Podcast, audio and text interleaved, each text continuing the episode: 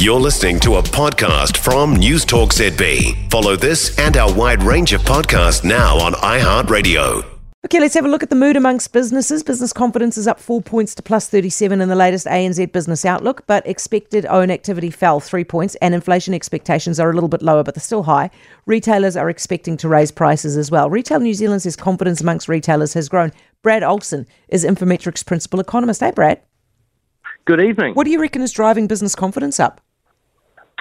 Well, I mean, in a sense, there sort of hasn't been huge moves either way, but I think that fact that you've got such a uh, more positive uh, expectation from businesses partially is still a reflection uh, of politics at play. Uh, we often see these sort of results coming through with stronger business confidence uh, under a national-led government than a Labor-led government.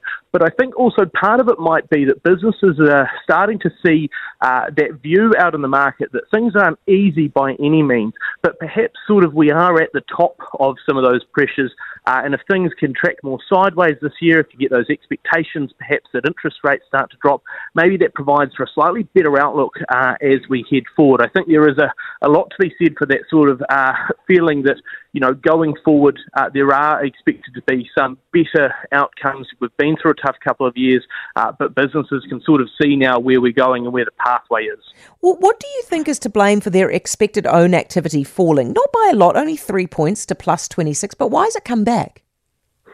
Uh, I mean, I think again, it's a pretty small movement in a sense compared to, to the some of the overall figures, and you know things will bounce around a little bit month to month. Uh, it is interesting, of course, you've had their own activity come back, while at the same time you've had uh, that overall confidence lift. I think that's possibly reflected uh, in the fact that you know some businesses are still uh, finding that the current conditions are quite difficult. You know, sales activity is not hugely booming, uh, but you know, it's also I think interesting to compare that with uh, the analysis out from uh, Retail NZ and, and, that confidence that you know bus- more businesses will stick around now uh, going forward. And so I think looking through that, there's still that caution, there's still that a little bit of hesitation uh, into the future.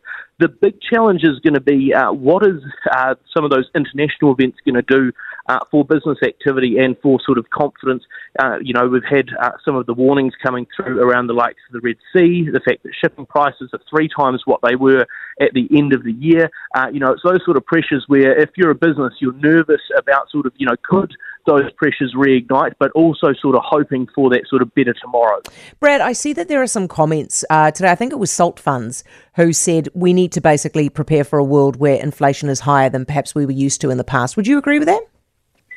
I mean, that's something that implicitly you could read uh, from the uh, Reserve Bank speech yesterday from Chief Economist Paul Conway, uh, who sort of noted, you know, there are some areas where there's likely to be more cost pressure than before, uh, the likes of climate change, uh, some of the tr- uh, changes in trade. You know, we're sort of moving away from globalization now, and there's a bit more protectionism, a bit more people talk about nearshoring or friendshoring, uh, which is adding a little bit of cost to business. But equally, I think one of the big challenges is that we've moved away from what we had over sort of the decade after the GFC, which was you had China producing so much uh, into the world that it sort of kept prices down. Uh, you now have some greater levels of pressure, some greater levels of caution. You know, we've got wars going on across the world, uh, you know, between sovereign states. All of that, I think, contributes to that feeling that actually there is a lot more risk in the system, and if there's more risk, then there's more price pressure. Brad, I saw you in Napier this morning. I was doing a speech in Napier, and you were you were followed up. You you you came in to do a speech as well. How did yours go? Oh, look, I thought uh, mine was was uh, pretty good. I mean, you did intro me by talking about my party boy antics. I warned which, um, them. I warned them. Yeah, you, you, did warn them, and I didn't. I mean, that wasn't the best setup I've ever had for a speech. But I feel like you know, uh, you you were talking about some of the politics and, and some of the other big trends coming through. I was talking about interest rates and monetary policy. I feel like between us, we gave them a pretty uh, good view of the world, although a fairly pessimistic view of the oh, world oh, as well. I, maybe, maybe that's realistic. I felt like I was too pessimistic. Were you pessimistic as well? I mean, I'm an economist, Heather. I mean, yeah. that, that, seems to go with the job that we sort of talk. We want to talk about the challenges. I was sort of hoping you'd be a lot more positive to start with, and then I could come in with the doom and gloom. But you sort of set it up as a, a bit of a challenging environment, and I sort of had to double down. So um, let's see if we get invited back. Brad, thank you very much. Appreciate it, mate. Have a lovely evening. Brad Olsen, Infometrics Principal Economist.